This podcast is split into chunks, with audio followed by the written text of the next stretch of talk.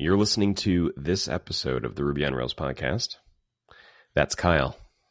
Are you the That's host? Sean. Are you the host? You are the host today, given that you are the uh, sole interviewer during our during our main segment later. Yeah, I was watching CBS this morning, uh, and I wanted to try something new.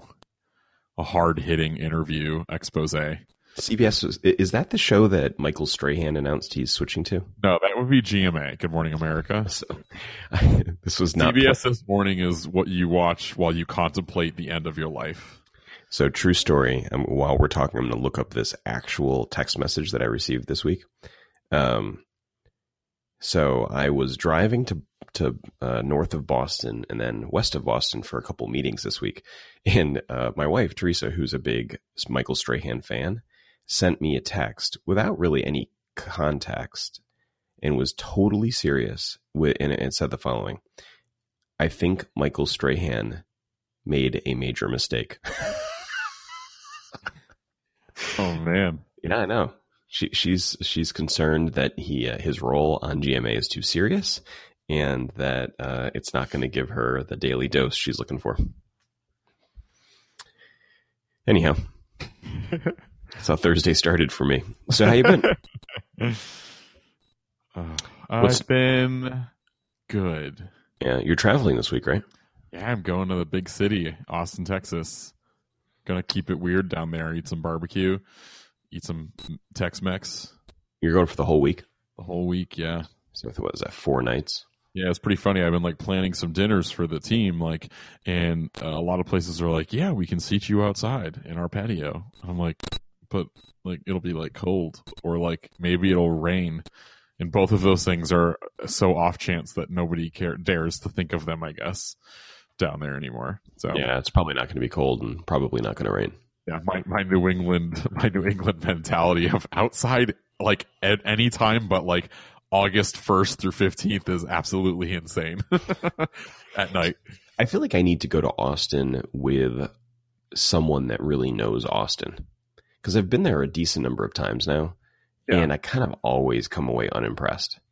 The problem I find is that all like the cool stuff, you, you like you said, you got to know somebody who knows the place, or you got to like wait in line starting at five a.m. to get good barbecue like from the place. You know, What I've sort of wondered every time I went there if it was a place where you actually needed to know someone, or if it was kind of just a typical college town, which is just overrated because it's a college town.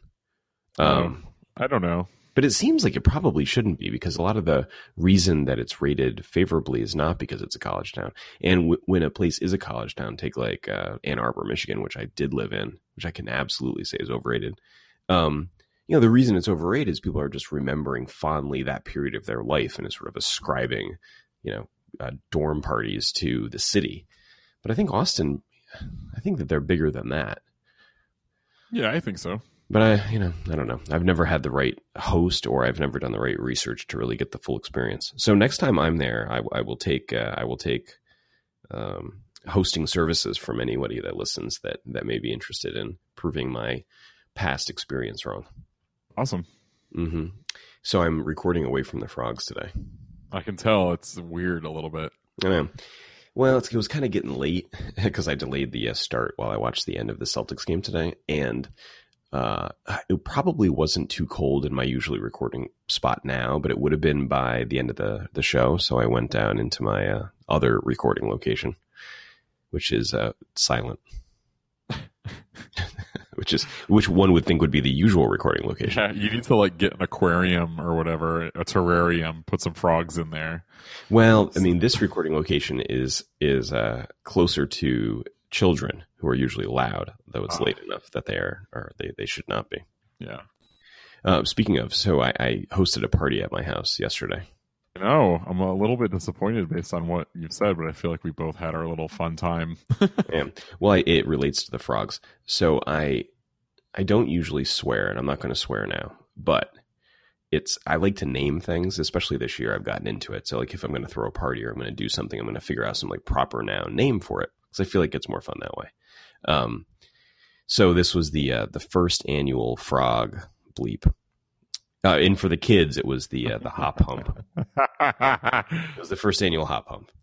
uh, because the uh, the frog singing and mating peaks this week. Which you know, it's not like it's necessarily this week every year, but you can tell looking out my window once the once the uh, water is like thrashing around in the pond and there are like thousands of frogs in there at the same time. Uh, that's the week. So we've decided that's like our spring has sprung uh, party event of the year. Wow. Pretty fun. You know, kids, there are a lot of kids there and kids like frog screwing apparently. uh, I did not know. Well, I mean, also known as like tackling, or they're playing leapfrog, or look at the baby on the back. There are many, many euphemisms that were not said as euphemisms. But Wow. mhm. Man. I feel like I got my game. I don't have any like amenities like that at my house. well, that's not true. So I went to a party at your house recently to uh, to open or what is it, inaugurate, commemorate, Yeah, I don't know. We, we broke a bottle of champagne on it. christen. I think to christen the Monster Castle package two loaded in your backyard. Yeah, kid got a swing set for his birthday this year. I think it was for his birthday. I didn't even connect that that was the uh, that there was a relationship between. Yeah, yeah, right. yeah. A bunch, a whole bunch of family members had to go in with us, and we bought a swing set for him. Uh, it's pretty amazing. Yeah, I mean there wasn't any frogs or anything though. I mean No. it was a pretty cool swing set, and You do have a lot of frogs close to you, just not quite as close. yeah, they haven't been uh, too crazy honestly this year. Hmm. So I don't really know. Yeah. So what are you doing down in Austin? Um, GitHub does mini summits for teams uh, twice a year, roughly, and so this is our spring version. We'll do another one in the fall, but it's basically a time for the team to get together in person. And um, since we've added a bunch of new team members, we can meet each other, uh, a good chunk of us, uh, but then also just sort of plan the next, you know, six months or so, talk about what's going well, what's not, that all that sort of stuff uh, in person. Uh, should be good. Um, we're a What are the meetings actually like? Are they in a it's hotel? at the AT and T Executive Training and Conference Center and hotel. Got. Oh, is that where you're staying? Also, Yes. wow. It's gone. Get GitHub's gone straight corporate at this point. uh, the problem ends up being that uh, we've hired a lot of people, and our office in San Francisco can't always sustain everyone simultaneously, and so we end up just picking a place that can we can all go to, and it just kind of turned out that this was like you know turnkey. I think. Do you look forward to these sorts of events? Oh yeah, I love them. Yeah, seems like kind of right up your alley to me. Yeah, I mean, you know, I think that working remote is great when you have a clear idea of what you need to be working on, but figuring out what you want or need to be working on is not something done well remotely, in my opinion. I feel like it's a lot faster and more productive to do it in person. Even video chat, I don't think does a particularly good job of that. And so I look forward to these because it's like the most tactical planning that I'll have uh, usually each year is at, at these little mini summits. And you get a lot more context around the people that you're working with day to day, you know, so you feel a lot more comfortable when something goes awry, uh, you know, because you've spent, you know, five days together, four days together, had meals and the whole nine yards. So, um, I think it's a big part of making remote work for me personally. I mean, I can go see people and go to the office and go to conferences, but, um, getting the team together is like a huge win, I think. I had a, that meeting up of, north of uh, Boston was with a team that I work with uh, pretty regularly, and I think I was there for it was a pretty short day, like maybe four hours, because I just drove up for the day because some people happened to be there that I wanted to meet with, and I think of the four hours, three hours and mm, thirty five minutes were just bullshitting. You know, we're just having fun, getting to know Yeah. people. And that was the entire point. There was, you know, 25 minutes that could have easily been done by phone, but it's helpful to have those kind of moments to lean back on when, uh, you know, when, when things get tougher down the road or when you need to ask someone a favor or vice versa or whatever. Yeah, no, I mean, I think that it's the only way to make it work, really, for in my opinion. I mean, teams that work primarily remotely but don't get together even on a team level, you know, like the company level is less important to me, uh, but the team level is super important. So I, I, I don't really. I don't really see how it works, you know, uh, to at least not get together once a year or something, uh, depending on w- w- sort of how quickly priorities change. I think twice a year is good. Maybe getting closer to quarterly is a little bit better, but I think it totally depends. It's a lot. Um, Yeah, I mean it's a lot of travel, and it depends on the team size too. I think you know there's like this like weird sweet spot between having a very small team and a like quasi larger team where you know it doesn't matter how often you get together when you have you know 10 or 12 people in a room um, just because it's that's a lot of opinions presuming you're you know letting people vote you know in air quotes Mhm. um, but uh, you know i think that the more you can get together without taxing the team with unnecessarily tra- unnecessary travel uh, you know the the better just just just for the social stuff to be honest is is huge yeah, I think um, so too. So you guys go out every night, I assume, to some good meal and Yeah, yeah. time. So we have uh, dinners planned for each night, um, and then you know sometimes we'll go out. Sometimes there'll be some sort of like activity plan that's optional, that sort of thing. Um, but yeah, meals meals are huge. I think that's where most of the sort of understanding happens. You know, yeah, because not everyone wants to go out at night. Not everyone wants to go to you know a bowling alley or a bar or whatever. But bowling alley. like sometimes it's like sometimes I really love to do these like s- totally weird like things while we're places, you know. Like another team that was there went and did uh, one of the design teams went and did like screen printing T-shirts while they were in Austin uh, because they're designy and Yeah, sure. uh, you know like I feel like that's like a really fun social activity to do with people and get to know better. But It's like when the neighborhood moms go to like the you know the paint the birds place. on campus class. Yeah, So, Yeah. yeah, for sure. Uh, we'll have a good time. Yeah, I'm going to eat so much barbecue, none of which requires me to wait in lines because I didn't plan far enough in advance for that.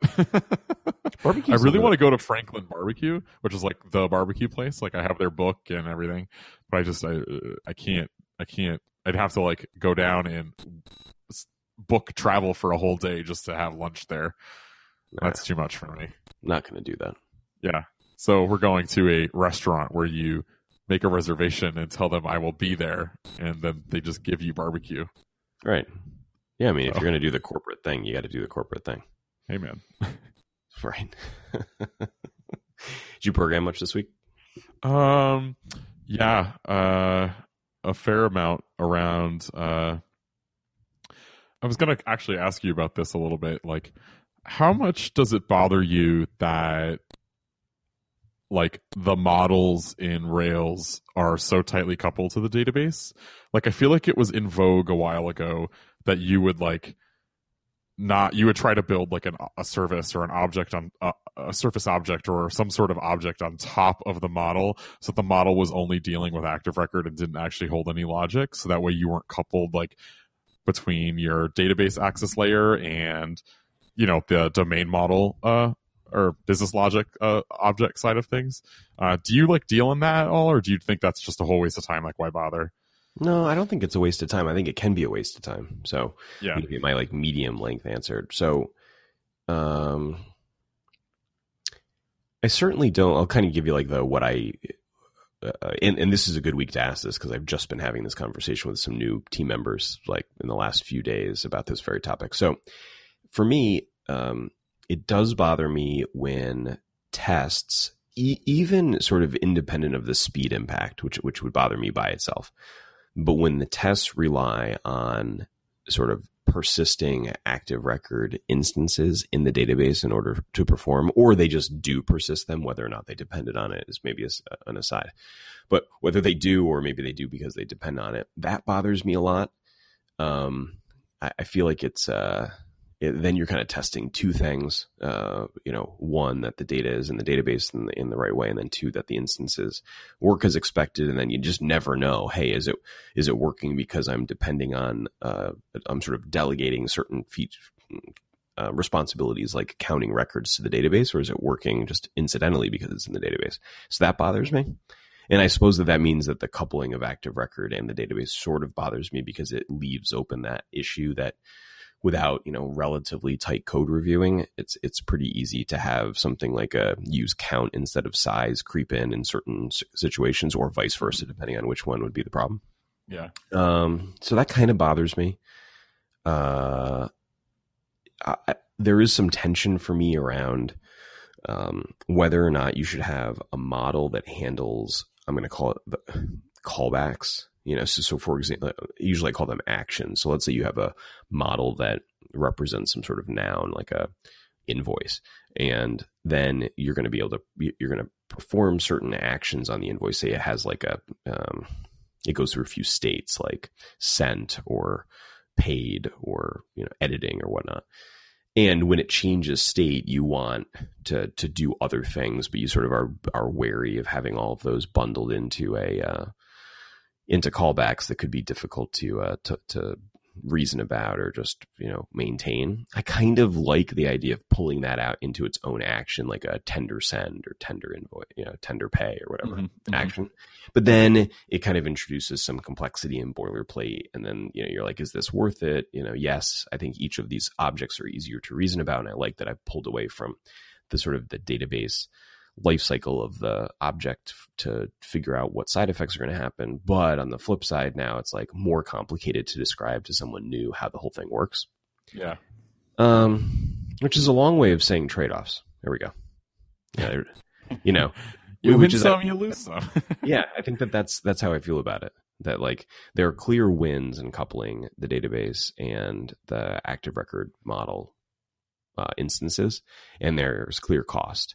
And then when you move away from that, you know, sort of into more uh, uh, in, into smaller objects with more distinct responsibilities, then you've got a different sort of complexity. And I, I think it, I've got, so right now I've got m- multiple apps that approach this slightly differently depending on how complicated the overall app is.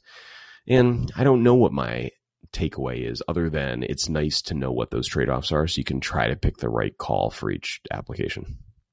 Yeah, yeah. I, am working on a project uh, where uh, I, I want to be very delicate around, about letting active records sneak into mm-hmm. um, what we're working on uh, because there's no reason that this couldn't uh, be a service down the road. One, uh, but two uh, and kind of more important, I, we're really worried about like resiliency.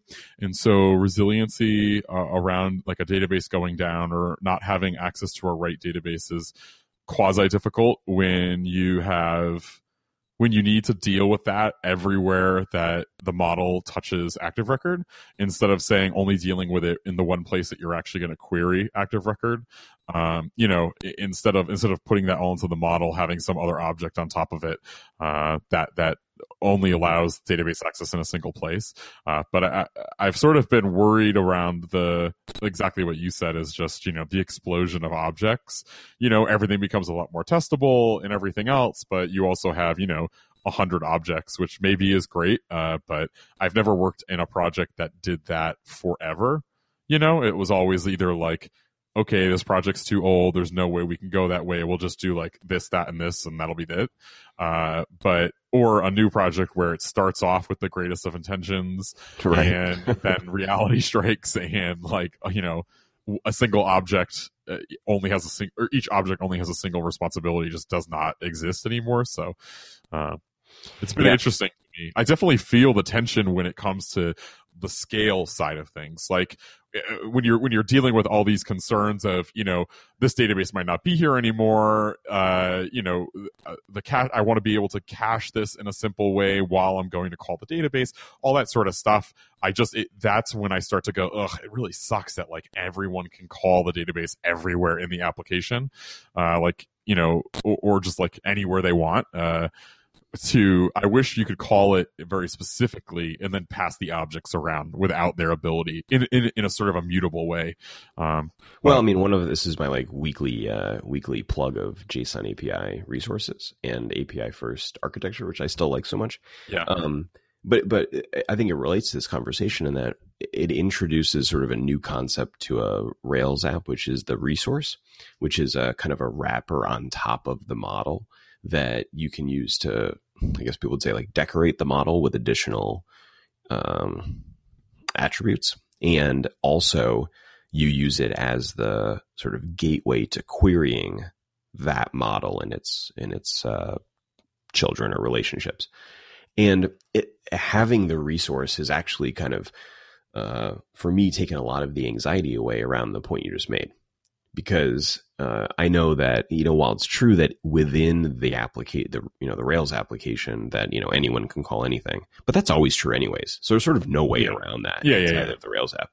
But outside, you know, for the clients or for the integrations, they have like a very clearly defined interface for how to query against the the model that is kind of active record e but not literally the active record model and i kind of like that separation of responsibilities it's sort of it's worked for me Yeah. Yeah.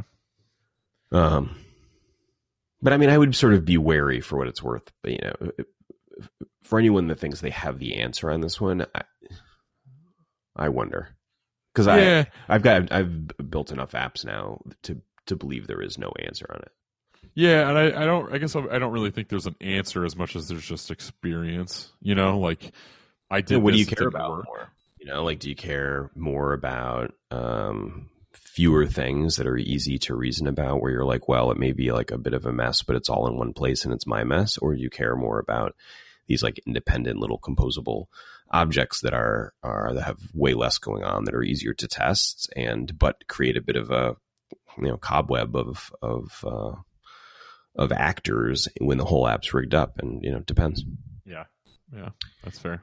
we should uh, we should thank someone for sponsoring the podcast. First up is Dev Bootcamp. Uh, are you thinking about becoming a software developer? Well, you should check out Dev Bootcamp, the original short-term immersive software development program that transforms those that are new to coding into job-ready full-stack web developers. You can learn front and back-end web development, teamwork, leadership skills, uh, and more in a rigorous and inclusive environment. Dev Bootcamp has several locations around the country, and they're accepting applications now. What do you think? Do you think they've got a location in Austin? What's your guess? Yes. yes. Do you know that, or you just I don't. My guess is yes, though. all right? I'll finish the ad. You look it up.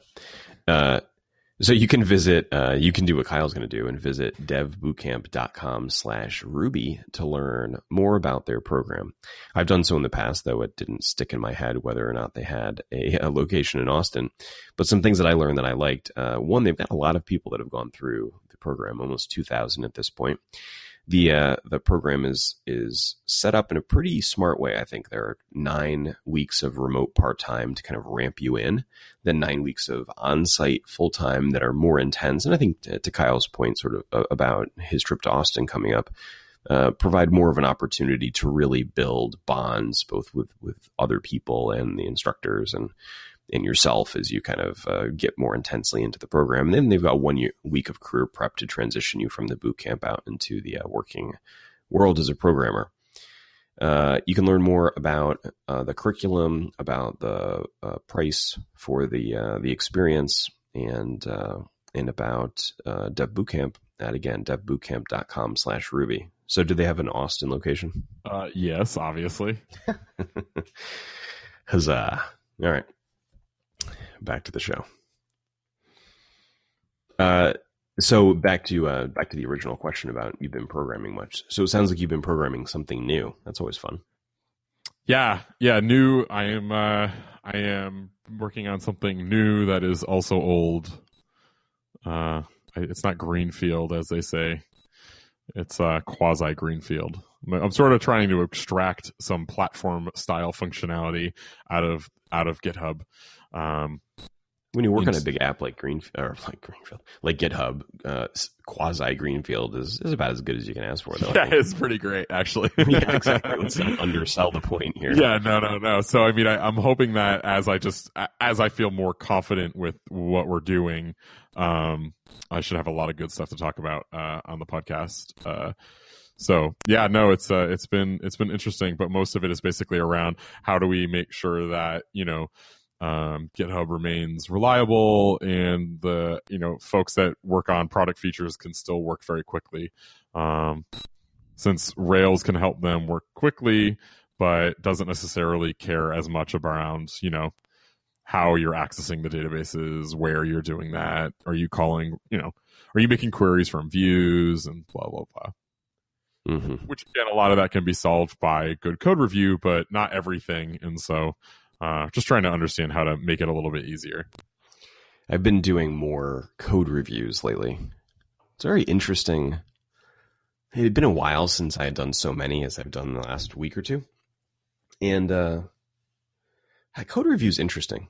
So, so what's your goal with code review? Is it to because I, I, think there's sort of like a tension around uh, every pull request, and it's kind of uh, what would help this pull request versus, and these two things aren't necessarily in conflict, but they can be, versus like what would help the programmer that is submitting the pull request. In that sometimes there's a point that you could sort of spend needless time on on a pull request that frankly doesn't matter all that much. It'd be fine if it went in as is.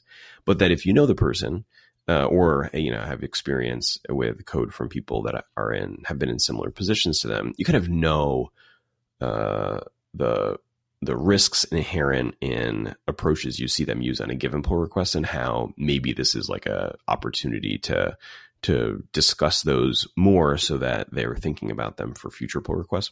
So how do you approach it? Do you think more about just the here and now, let's deal with each pull request kind of at the feature level independent of who's submitting submitting it? Or do you go the other direction and say, okay, every pull request is really an opportunity to talk about the consequence of programming choices and help the person kind of uh, continue to build. I mean, I think it really depends for me on like the context of the pull request in who's working on it. You know, like if it's someone that's on my team in a project I have a lot of context in, then I'm more worried about like the changes to the overall system in addition to the sort of coding and best practices and does this make sense? Will i be happy using this change um, is there a better way to do it uh, those very sort of in-depth pull requests are something that usually I only do if I have a large amount of context in the overall project. Mm-hmm. You know, like I'm not getting like CC'd in like, oh, Kyle, you worked on this two years ago. What do you think about this? Like odds are at, the, at that point, I'm not going to be able to go, oh, well, if you do this, then it's going to make this work worse. And I don't think this is a good abstraction and all that, like that level of conversation. Usually it's like, do I see any obvious bugs here? Are there any obvious, um, conditions or yeah, that, exactly race conditions or you know just sort of bad uh, syntax you know like anything that's just gross that's be- being done um, that's on sort of the other end of my review process. And so if it's if it's just like hey i need someone over here to look at this uh, odds are i won't be able to give it as good of a review just because i don't have my head in that project. Um, and so those will be a lot more sort of surface level. Like I'll look at the code, I'll read through it, I'll see how it touches the other systems, and then give some review.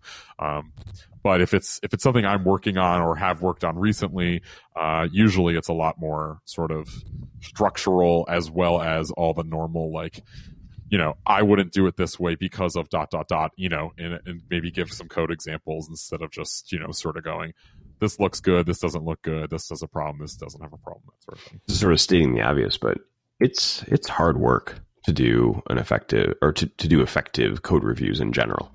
Yeah, um, and I've been thinking too. Like, I don't know if this is just a symptom of where where I'm at, but uh, like on on teams that are slightly larger, you know, um, I like it's almost like I wish I were asked to do less because I think there's like an inherent fatigue in them you know, like it's not like I don't want to do the work, but it's like I feel like if you're doing 10 PR reviews a day, you're probably not doing a good job of them.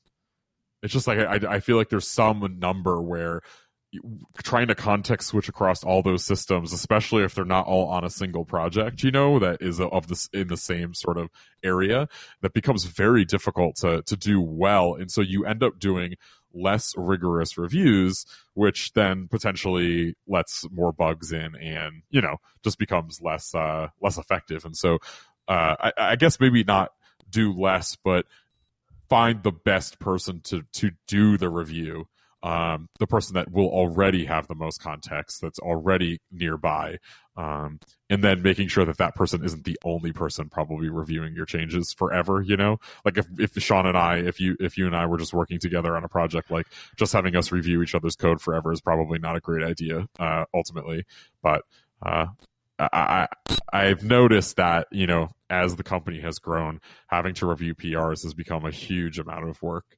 Um, so I'd wonder if there's a way to fix that or if that's just sort of a consequence of a growing team. You think you're good at it? Um, I don't think I'm bad at it. I, there, there are people. That's like my opinion of my programming in general. there are people that I work with I'm bad that are a lot better than me. Yeah. me, you know, so it's hard for me to say. I think that I hate reviews that cover primarily syntactic crap, you know, and so I don't, I don't, I try, I, I try to make my reviews be pretty like systemic, you know. If you do this, what will happen to the overall like code base, you know? Um, and and, so that usually takes a fair amount of time, and so I do less reviews. I I would think, um, but I don't know. Do you would do you think? I mean, now that you have a team working together on a single project, um, do you do you find yourself feeling good good about it, or Uh, uh, I feel kind of like you said before, which is I, I think if I've got the energy to do a good job, then I feel good about it. Um, I think that they take um, maybe even more mental energy than programming. I think that for me, yeah, because with programming, you know, I, I don't, I don't, you don't have the, you don't have like the extra processing around what is this person trying to do and sort of translating their approach into their intention, which you know, and then and then uh, there's always going to be some loss in that, you know, interpretation, and then you've got the the sort of uh, you know when, when you're writing uh, code, especially if you've got a style that's you know, relatively consistent, um, you know, you can be terse and direct to the computer, but you really can't be terse and direct to your fellow programmer and get the outcome that you'd like. So, you know, not only do you have the cost of kind of the just interpretation of what they were trying to do and then thinking through any potential bugs, which while it's not entirely, that part's not entirely different than the programming side. I think with programming, at least I could rely on my sort of well worn now TDD process to sort of reveal what I should be doing and kind of trying to apply that thinking on top of work that's already half done by someone that's doing it in a slightly different way than you would have done it. It's just it's just effort. And uh, and then to apply the effort to you know the extra effort to then communicate in a human way, kind of how to approach something, uh, which takes a, a lot more finesse than does programming. Uh, you know, it just means that I have to be up for it, and because I'm sort of always up for programming to some degree. You know, like like if I had two hours to work, if I'm if I'm not exhausted, I can program fine. And I think that's mostly around the TDD workflow that I've got. That I I feel like that even if I'm a little bit tired, that's going to give me that kind of feedback that I need to keep going. Whereas when it comes to something like writing or code reviews or other things that that have uh, uh, a little more I don't know, human sort of care required, I, I need to be in a, a more, um, a slightly different state of mind. So, I. Yeah. It was a long answer to a short question. yeah. No, I think you're right. I think it'd be worth probably. I think we could probably even do a whole podcast about that, about code review. Yeah, well, I, it would be fun is is, uh, and I think that this would be possible from some of my code at least, is just to take some some kind of like comments on PRs and walk through them. Yeah, just to see okay like how you know how far off the mark and may, maybe even establish a bit of a checklist on you know what should all code review attempt to accomplish you know it's going to be some sort of list like you know give the programmer both the you know the, the other person writing the code both like the confidence and the context and the technical direction and the expectations they need to be successful or some sort of list like that Mhm. and Yep. you know, if you had like a checklist and ran it against every set of comments that you created on pull requests, I, I, I, I bet that it would reveal that some number of those objectives are not being met that well yeah, on sure. comments. So, anyway, so I mean, I guess I I enjoy it. I like working with people on programming problems. I just know that it's it's sort of its own unique sort of uh, meat space problem more Yeah. so than programming is. hmm I should tell you about our second sponsor today. Okay. Braintree is code for easy online payments. If you're building a mobile app and searching for a simple payment solution, check out Braintree. Their V.0 SDK makes it easy to offer multiple mobile payment types. Start accepting PayPal, Apple Pay, Bitcoin, Venmo, credit cards, and more, all with a single integration. All it takes is one small snippet of code, and you're all set up in less than 10 minutes. Plus, Braintree offers quick, knowledgeable developer support if you have any questions. To learn more and for your first $50,000 in transactions fee-free, go to braintreepayments.com slash rails podcast. So last, like, uh, introspective question before we transition to our uh, kind of exciting, uh, uh, I think, first um, like interview punch out of the show, or in this format at least. Yep. So if you had one or uh, uh, skill rather that you could improve right now, given the challenges you've got at work and the opportunities and whatnot, what would it be? Um, I've been thinking about this a lot. Yeah, so I'll say uh I think what I want to say is like systems thinking, but like basically when I see a problem, I can't always uh model it in code effectively with like with with a certain amount of um uh forward thinking concern, you know? And so like right now when I see something, I'm like, all right, I don't want active record to be through all this. So I'm going to create this object and the object will then call active record. Um, and then that object needs to relate to all the other objects around it. And I don't do a good job of like not letting that sort of happen. Uh, I could do that when it happens like uh, organically with a brand new project, right? Uh, that sort of just uh, the, all the requirements are happening as it goes. But uh, when it comes to like thinking about how the system works when you're interacting with an old system, but building a whole new sort of like business logic, um, that's been pretty difficult.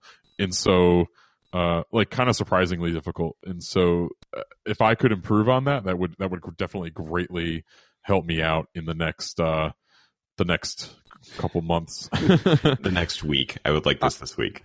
Yeah, I mean, like usually I would say like a human problem, like a human skill that I think would help, you know. Uh, but I think for me right now, it's actually quite technical. Like I need, I need that. Um, so I'll learn that the hard way. Uh, do you know someone? Like, can you think of someone? Not, I'm not asking you to name them or anything, but can you think of someone that you work with that that uh, has that skill to a degree that you are aspiring to right now? Yeah, and I've already sort of been like, hey, you help a brother out and, right. and and help me like help me fact check my thoughts here and how you think about it and so that's been great uh luckily the company's so big now that there's almost anyone that you know you can find anyone who's great at something that you're not good at so um so that's been good that's a t- I mean, it's a. This is an interesting one to list because this is not an easy area to nail. I mean, because you, could never get it perfectly right, right? Like, no, there's no. no ultimate systems thinker, but you know, it requires tremendous sort of concentration and cognition and, and context. Yeah, I mean, it's it's it's a skill that's hard to practice, in my opinion. Like, definitely easier when you're working on new stuff, you know, like doing like uh how would you model this thing you know? Um, that's not as big of a deal but when you work in a large like production app it's you don't always get opportunities to do this sort of thing and so you get rusty at it one. But then two knowing that you whatever you have to build has to work with the old system while still improving it to a large degree is is is difficult you know? So how do you manage the the the sort of uh, trade-off between um, deciding to improve this skill yourself, like I'm going to get better at systems thinking, therefore I'll architect uh, solutions, you know, in a way that's more future proof, blah blah, versus I'm going to uh, just get good at identifying that that's important and identifying a source of that capability and integrating them into the project. You know, the sort of delegate yeah. versus do it yourself. Uh, for me, it's usually just about personal interest. You know, like if if if I'm bad at something and I'm not interested in getting better at it, if I'm lucky enough to be able to find someone that can do the job better than me, you know, then I'll just delegate. Um, if if I'm bad at something but I would like to get better at it because it's personally interesting, then I'm I'm happy to dive in, assuming it's not at a huge detriment to the overall project, right? Like it's not going to make everything go way, way, way slower. Um, and then look for sort of uh, you know mentorship as I go. It's we were actually having a conversation at work about this around like home projects, like things that you're willing to hire out for and things that you'd rather take the time and do yourself you know uh, and i think it's the same thing as here it's it's for me it's it's you know personal interests is as much as uh, sort of ignoring the financial side of it to some degree um, like you know if i'm if I really would like to get better at that thing, then then I'll you know I'll figure out how to build a wall so I can finish my basement. I'm way more interested in that than figuring out how to like effectively like fix drywall problems. Uh, like that's something I don't have any interest in. I'd rather hire out. But building something out of wood is very interesting, and so I'm willing to sort of like flub my way through it, get some help from people who have more experience, uh, and learn as I go. So, uh, interesting aside on that. So this morning, a neighbor, uh, well, last night we had that party, and at the party, it was revealed that our uh, dishwasher broke this week, which sucks. And uh, um, so, one of our good friends in the neighborhood, um, Robin, the uh, the wife, it's a couple, uh, said, "Oh well, Chris knows what he's doing around um, fixing dishwashers. He can come over and help you tomorrow." I kind of felt guilty. I'm like, "Oh man, you know, now Chris is obligated to come help me," but at the same time, I was pretty excited about it because I could use the help. And uh, so he came over this morning, and it took us like two hours to fix this dishwasher, but we were successful. And it turns out uh, that even something like fixing a dishwasher, which is to your point, pretty low on my list of things I'm interested in knowing um, if you add like hang out with a buddy for two hours, turns out I like doing it. Yeah, I had a great time, and uh, and and we fixed this dishwasher, which was surprisingly rewarding. And I kept thinking about the same uh, the the whole time, which is I don't know why I even hesitate about doing something like fixing a dishwasher because it's so easy. Like there aren't that many things going on. You just basically read the six things that it could be and like go through them, and it's going to be one. And then you like you know, just get, literally get your hands dirty. I yeah. think it's the little literally get your hands dirty that maybe is the turnoff. so, anyways, well, I think that I think that topic around what do you want to get better at is, and I think your framing of it uh, uh, of the choice about do you do it or do you just integrate, you sort of outsource to someone else's skills. I think that was smart. It's probably the right way to think about it too. I think my problem or my my uh, it's either a problem or a strength depending on the moment, but is there aren't many things I'm not interested in learning how to do well. Or I don't know, do well, do okay. it's not let's not overstate it. Yeah. so but but for you, I mean, clearly systems thinking would be high on the list for yeah. the kind of job you have if something one would want to get as good as possible at. Yeah, for sure. I'll have to rep- uh, many many things to report back on. If if the first uh, co- almost year, I think soonish, I don't know, a while of doing the podcast uh, was primarily me talking not about what I actually do at work. I think now I can actually talk about what I'm doing at work, and it will be related to code. And so, welcome to this brave new Ruby on Rails podcast. yeah, the, the, yeah, the year long intro has now come to a close. yeah. Well, now that you know who I am, let, let me tell you what I do. uh, well, speaking of, uh, uh, speaking of someone telling us what they do, we should transition into our interview. Yeah. So uh, earlier today, I had a chance to speak with uh, Jay McGavren, who wrote uh, the book Headfirst Ruby. Um, and so let me uh, share that with you now. All right, for this part of the Ruby on Rails podcast, I have a guest who's not Sean. I have uh, Jay McGavren, uh, who's here to talk about his new book, Headfirst Ruby. Hey, Jay. Hi, I'm happy to not be Sean, or I apologize for not being Sean, depending on your viewpoint. No, no, no. I think you're right. Uh, you're right the first time. um, so Jay, I mean, uh, tell tell us a little bit about yourself. Uh, what's your what's your day job before we get into the book?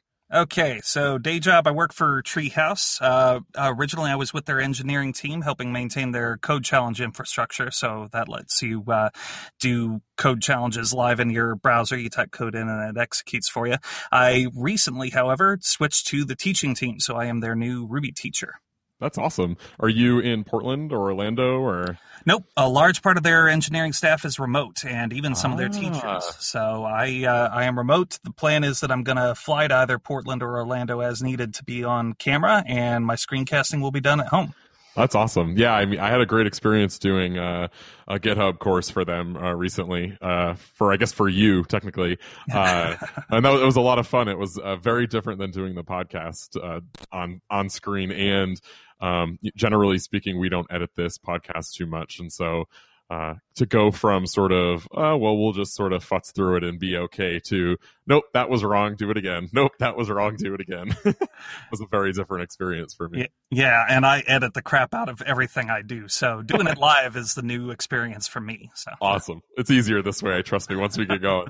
um, so yeah, so I mean, tell us a little bit about the book. Um, I have some specific questions, but uh, you did the Headfirst Ruby book, and Headfirst is how would you describe its very specific brand of book?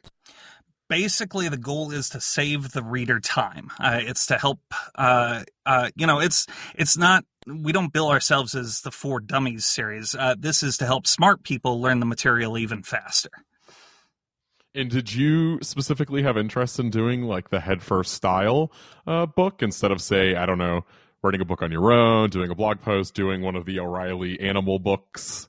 I did. I was I was itching to do this because I discovered Headfirst back through uh, Headfirst design patterns. Uh, this was back uh, 2006 or so. I just loved that book. Uh, it took a very complex topic and made it very easy to learn.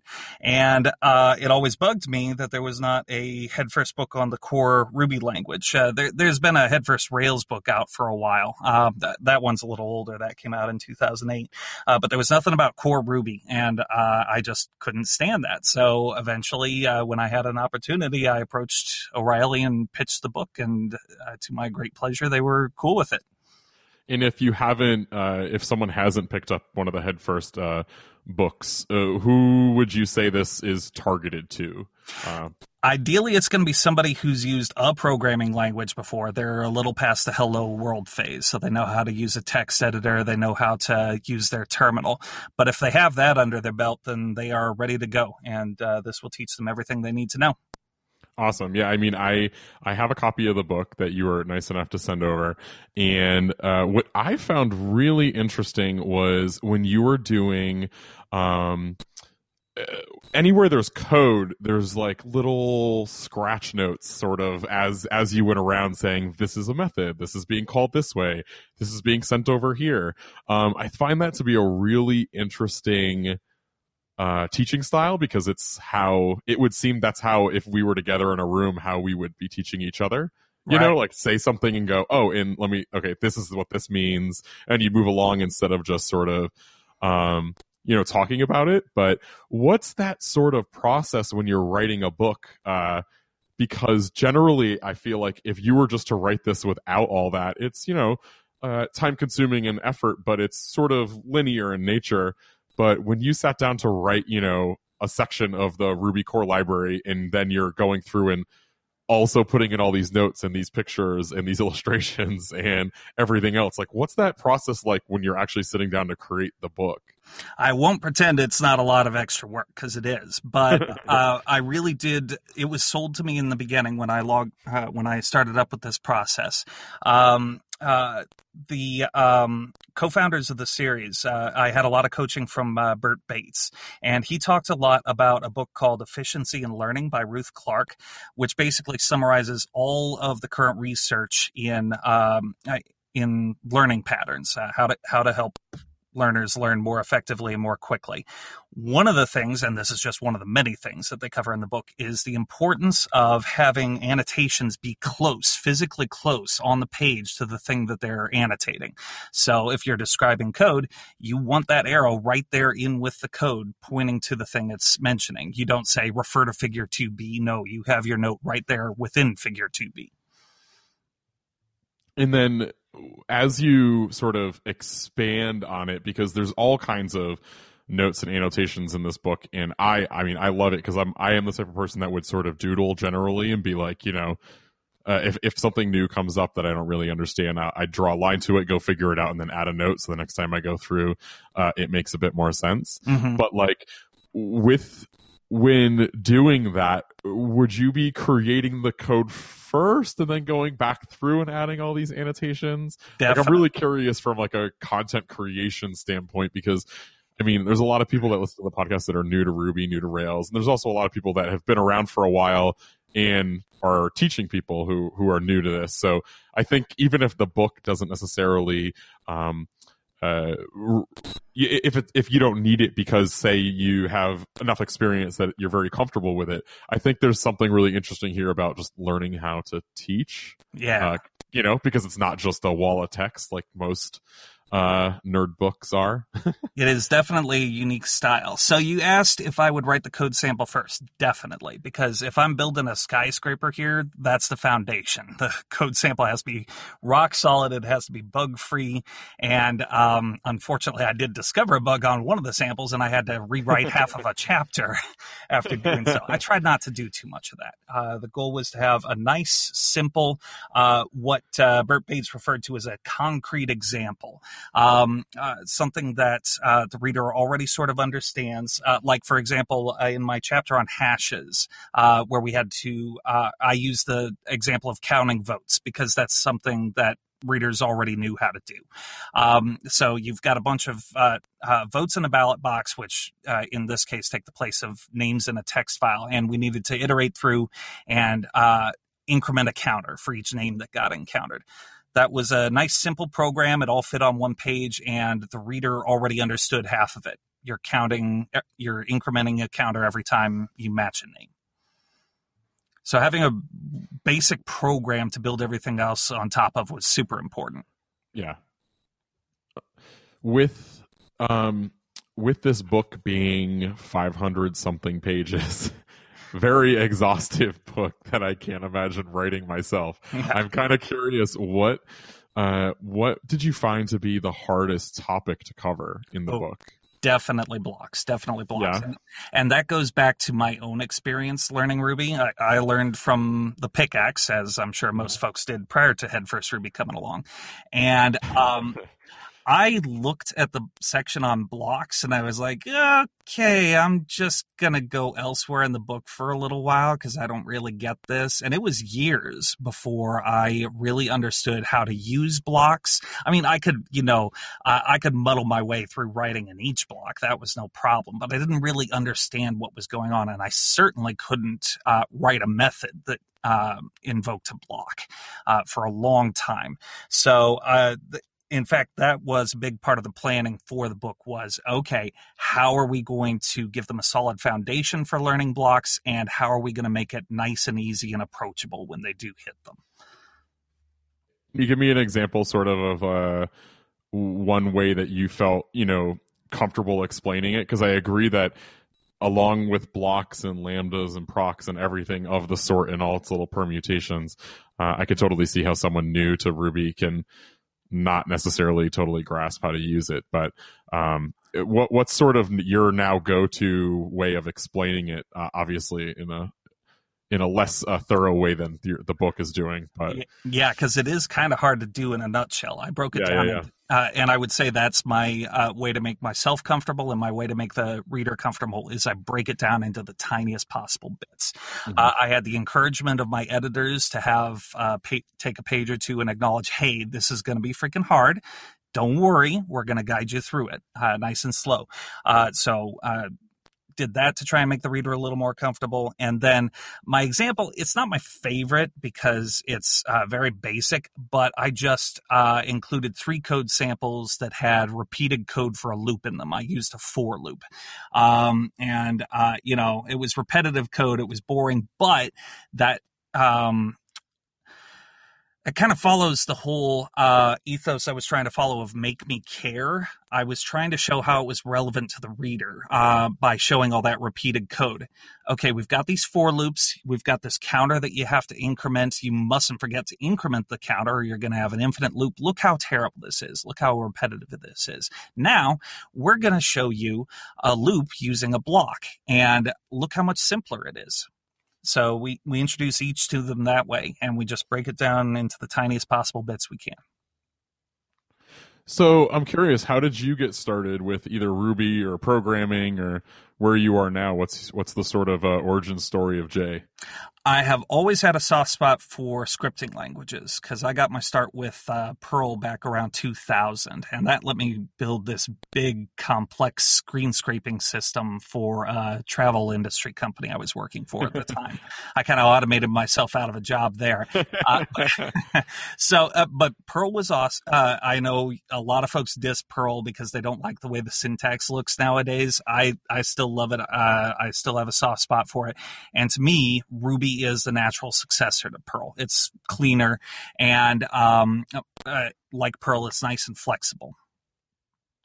Awesome. And so you you started using Perl, and then was it just sort of the natural progression that made you want to go to Ruby when it uh, sort of got a little bit more uh, production attention or sort of what what made you want to switch over? I guess we could say that's how it worked. Actually i think i told the first person who tried to introduce me to ruby no i have perl why would i want to learn that? But, yeah. but you know perl kind of started to fizzle uh, around uh, uh, 2005 2006 uh, what just because they had a lot of trouble getting Perl 6 rolled out, which, by the way, it is available now, is my yeah. understanding. Yep. Um, but uh, that's maybe a few years too late. So, um, yeah, Ruby finally, I did realize was the natural next step. Awesome. And and so if somebody picks up your book or is currently sort of on a uh, path to becoming a professional pro- programmer, which I'll basically just define as getting paid to code, yeah. uh, you know, what sort of uh, what, what do you think are the biggest uh, uh, lessons to learn or, or, tools to sort of over you know to to to put in your arsenal um you know in your experience writing this book for for folks learning ruby but also you know professionally uh, we talk about that a fair bit on the podcast just you know what what do you need to know to actually go and now do this for cash. Uh, what do you think the you know the hardest part of that is, or, or what what would your advice be if someone were to ask you? Okay, I did the book, uh, I I built a, a small app for myself. Now, how should I go about you know actually applying this to to some you know uh, professional gig? Well, there's a couple different paths you could take, and the most obvious one of most folks is to go on and learn Rails because that's where 90% of the Ru- Ruby jobs are nowadays. Yeah. I think we can all agree. Uh, although uh, I personally like learning Ruby as a nice solid foundation for uh, starting with Rails.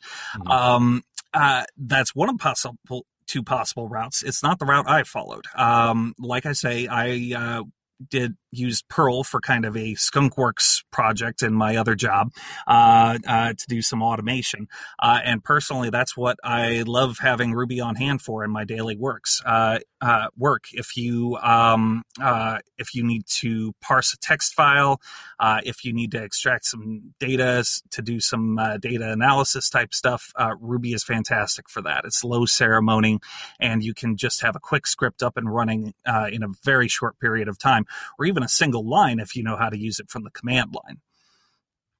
So yeah, that's yeah, that's what I say, like that, That's awesome. Yeah, I was gonna say like e- even in your book, you do a great job of keeping it in Sinatra. It's it reminds me of the um, was it the pickaxe book or one of the early Rails books where it's like I don't think Sinatra existed at the time, and so it was really really simple like this is how you use cgi to answer a request or whatever right. uh, it feels very it feels very good and simple to not necessarily even go too deeply into what sinatra is and what it does other than you can call it and and it's a way it's a way to answer a you know server request Yep, because I wanted the reader to be able to impress themselves with what they were capable of. So I figured Sinatra, a Sinatra app was a great way to do that. Uh, and I, uh, I was being sneaky there. I did want to prep them for moving on to Rails, which I knew a lot of readers would inevitably do. This uh, doing a Sinatra app seemed like a good way to do that. Yeah, and so uh, similarly uh, to that, what I noticed uh, towards the end of the book, you cover a lot about storage, but you end up using like YAML store as the back. And so I'd, I'd love to sort of hear what the reasoning was behind that uh, instead of, say, you know, I don't know, using SQLite or MySQL or something that I guess gets us a little closer to Rails. Yeah, so you browse Stack Overflow or you browse the Treehouse forums and you just see people getting stuck all over the place with their database connections uh, when they're at the really beginner level anyway. And that was something that I didn't have the spare pages to try and explain and that I didn't want readers to have to worry about. YAML store was super attractive to me because it writes everything to a plain text file that the reader could just open in a text editor and inspect and uh, really easily get a strong feel for how it was changing as they made new entries in their web app. Yeah, I don't know that I've actually ever used YAML Store. I don't know that it's production quality. You certainly don't want to try and run Twitter on top of it, but but if you're just trying to stand something up quickly, it's fantastic. That's awesome. Very cool. Um yeah, I mean, I I I'd love to hear anything else uh, around uh, your experience writing this, uh, whether through editing or I've never personally written a book, but I feel like it's one of those things that uh, people always say man, I would really love to go write a book. Uh, you know, I think I have something to teach and I'm going to write a book and I'm going to sell it on Gumroad or, or whatever. Um, you know, what's sort of the experience like for you, uh, presumably working with an editor and a publisher, uh, being a little bit different than self-publishing, but, uh, was this your first book or have you done this before? This was my first book. So I actually don't know about the traditional wall of text approach yeah. to editing. Uh, this is, this is more what I'm familiar with. Uh, if, but I'm sure this applies to to uh, regular uh, non-graphical books as well, uh, it's the writing experience is harder than you think. this was this book was originally scheduled to take about one year to write. It wound up taking me a little over two, um, and just I had to agonize over every page layout, um, every choice of word. Uh, there was a lot of revising, lot of revising, and um, I think that anybody who wants to write a really high quality book needs to be prepared to do that. Yeah, I will say too, uh, because this is obviously an audio medium. I mean, the every single page has has its own layout. It would seem. I mean, like, there's it's it's this is not a standard book where it's like I'm going to show you these three visuals where this one means a code sample, this one means a comment, and this one means something else. Uh, every single one of these pages is completely different, basically. Yep, and that was basically just dictated by the material um, yeah. that I had to teach at the time, as well as what would actually fit on the page it got impressed upon me that it was very important to have all information that was relevant to understanding uh, for a topic to have all of that right on the two pages in front of the reader so that they didn't have to flip back and forth. So I would actually, in some circumstances, I would copy graphics from earlier in the chapter to the page um, that the use, uh, that the reader was currently looking at, uh, so that they would uh, not have to uh, flip back or strain their brain trying to remember what they had already learned. They could just glance over the page and see what they needed to refer to.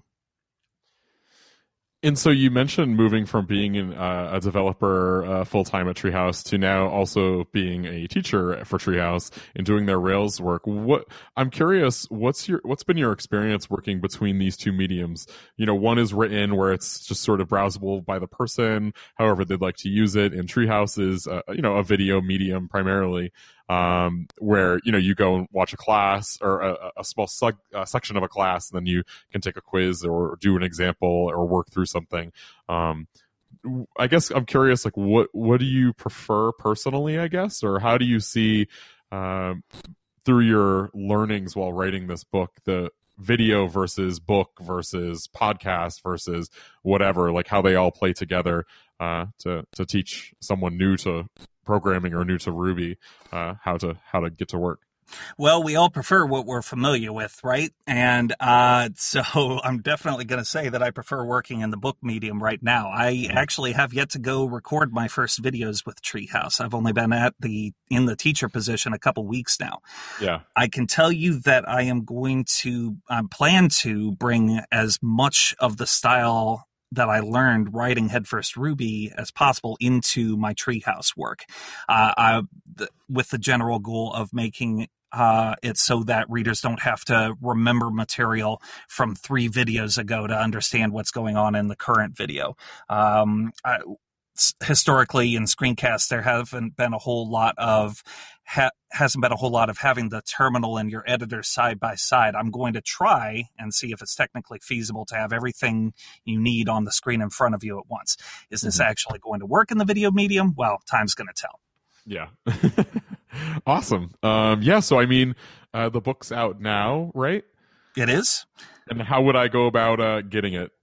You would head to Amazon.com and search for Head First Ruby. And by all means, look over the reviews there. Uh, first, if you're still trying to make your buying decision, at this point, they're still uh, fairly glowing. I got a 4.8 star average at this point.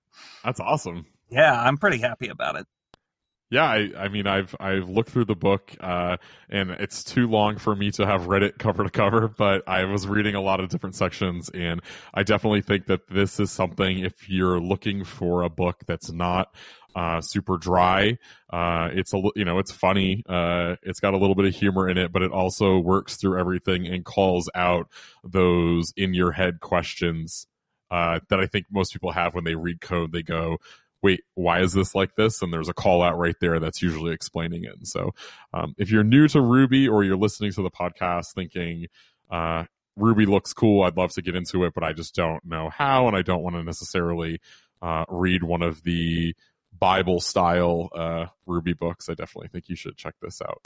This is pretty cool. Cool. I love hearing that kind of stuff.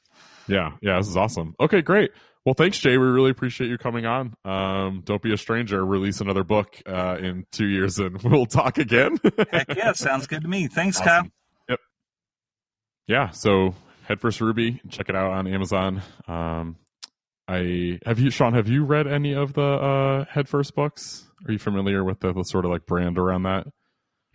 I kind of feel like uh, so. I am familiar with the brand around it and uh, you were gracious to do the interview, and Jay was gracious enough to uh, be interviewed about it. But I'm going to admit they're not that that series is not my cup of tea. I have read one before. I think they're pretty good uh, intro books. I think they're they're I, I think they're well designed for their audience, but that audience is not me. Yeah, yeah, and I was, I was, uh, we, I think one of the things that you could like that's interesting for me from the book is not necessarily the content. While it, while it's well done, it's just I you know I feel like I have experience in a fair amount of it. Uh, it, but the it's sort of like the teaching style is both like playful, which you have to enjoy, but also just um, sort of like just in time information. You know, like all the examples are annotated and whatnot, and so um, it's been interesting. One of the ones that uh, you know came up was the Head First uh, Design Patterns book, which I don't own, but I know I've I've read some snippets of, and so I wonder if that's a little bit better. But it's uh, the books the book's pretty exhaustive. So if if you're uh, if you're a want to be Rubyist um, and you're listening to the podcast, I definitely check it out. But I found that um, part to be a little bit surprising. So I didn't read the entire book, um, but I I did uh, I did take a look at what Jay sent, and I went through the I was going through the table of contents, and I read uh, the first uh, couple chapters, and I did not expect it to be as deep as it was, uh, especially given that the style is yeah. is uh, I think it's aimed at somewhat of a, a relatively new to Ruby crowd. Um, if you just read that book, you and you really yeah. understood every page, you'd be relatively good shape about Ruby. I mean, I think you know yeah. if you hit a new uh, Rails app yeah. and had to contribute to it, I think you'd have a whole new world of things to understand. But but uh, as it relates to the language and the sort of primitives involved oh, themselves, uh, you, you could do a lot worse than just reading that single book. Yep, I agree completely. Awesome. Well, we'll see. We'll see if we do more of this. Feel free to share feedback uh, uh, with me or Sean on uh, on Twitter if uh, if this was interesting to you. If doing a, uh, the mini interviews was a cool uh, was a cool idea. we can see about doing more of that or less of that as as as we try this out. That's a good. That's a good segue. So I, let's talk for a couple minutes as we leave about the the sort of spin-off series that's coming up. Yeah. There will be a whole uh, there will be a whole like preview episode that's coming out, but I've got this uh, podcast called The Remote Residency that I'm going to drop into this feed at least at first, and then it'll spin off into its own show also um, that I'm pretty excited about. Very different format from this one. A lot more table flipping, I think. Li- yeah, there's there's some more table flipping. There's a lot more editing, that's for sure. Much to the pleasure of some, I think. Um, but anyhow, I will. Uh, I will. Uh, we, we'll talk about it on a future episode, and I've got the teaser that I think will be out between now and when our next episode uh, comes out. But the very short version is that uh, I have taken on um, a couple of what I'm calling residents, which are sort of like um, uh, medium term apprentices. Um, into a program called the remote residency which is about giving a, a one year experience to a programmer that has some training and um, pretty good skills but isn't yet uh, sort of fully launched into their lead developer career to give them sort of a, an intensive work experience to learn what it's like and develop the skills to be successful at building and launching applications. Uh, so I've got uh, two guys that you'll get to know well on the show that have joined the program so far. And the podcast is going to be all about that experience. So, mostly first person accounts of every sort of interesting moment along the way. So, I'm pretty excited. Yeah, I'm excited to listen along too. I mean, have, hear, hearing a little bit about it from behind the scenes, I, th- I definitely think this will be super interesting to you if you are sort of looking to make a leap in your career and you can listen along, uh, not necessarily to, uh, uh, get skills transfer, but to hear from people who are trying to do the same thing that you are.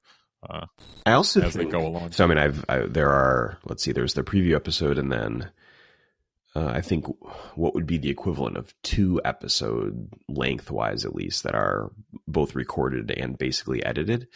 And so I've listened to it now, kind of uh, trying to put myself into the the listener role.